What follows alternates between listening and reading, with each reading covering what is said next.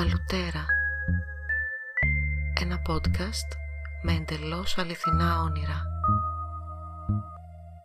Από το ομώνυμο βιβλίο της Αντριάννας Μίνου που κυκλοφορεί από τις εκδόσεις Παράξενες Μέρες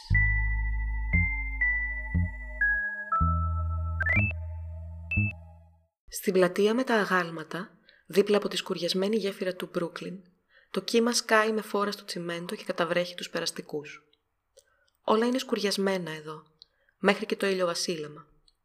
Είμαι στη Βαλκανική Αίγυπτο. Γκρίζες εργατικές κατοικίες από μπετόν και παράγγες μέσα σε ένα τοπίο καλυμμένο με σκόνη και άμμο που κάποιοι προσπαθούν να μαζέψουν με ηλεκτρικές σκούπες. Τα αγάλματα κινούνται. Αναρωτιέμαι αν είναι ζωντανά, όμως παρατηρώντας τα, καταλαβαίνω πως οι κινήσεις τους επαναλαμβάνονται περιοδικά. Είναι ένα σύμπλεγμα αγαλμάτων σε γκρίζο χρώμα, μάλλον φτιαγμένα από μολύβι.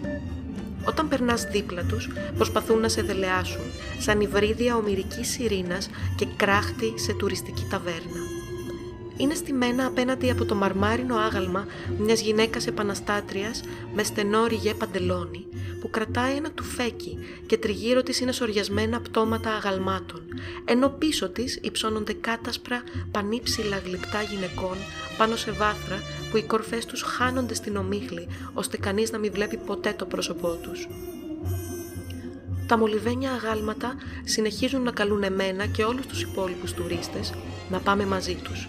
Μας διατάζουν να πέσουμε στα γόνατα, να συρθούμε κάτω και να μπούμε σε ένα στενό διάφανο τούνελ. Το πλήθος με παρασύρει μαζί του, παρόλο που συνέχεια σκέφτομαι πως θέλω απλώς να φύγω από εδώ. Σερνόμαστε στο τούνελ σαν κοπάδι εγκλωβισμένων εντόμων που σπρώχνεται και βουίζει στα τυφλά. που γυρίζω το κεφάλι και με την άκρη του ματιού μου βλέπω το πιο όμορφο χέρι δίπλα στο χέρι μου. Δεν ξέρω σε ποιον ανήκει, αλλά αυτό το χέρι το έχω ερωτευτεί. Έτσι μισοστραμμένη προς τα πίσω, παίρνω απλώς το αγαπημένο χέρι στο δικό μου και όλα σταματούν.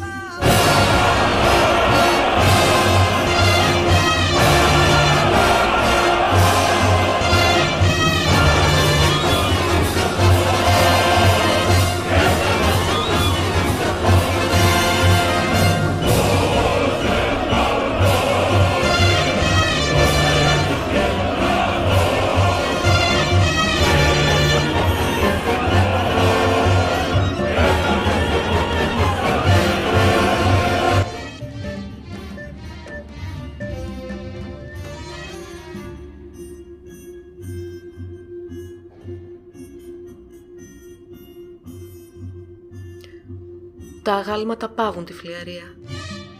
Οι τουρίστες μένουν ακίνητοι. Η σκόνη κατακάθεται. Η σκουριά ξεφλουδίζει. Οι ομίχλες διαλύονται. Τα πρόσωπα σχηματίζονται κάτω από νεαρή λεπτή σάρκα.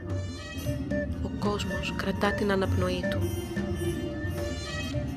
Μες στη παλάμη κλείνω τον εραστή μου, την πιο μονάκριβη ησυχία ζητώ το χέρι της μεγάλης σου έκρηξης.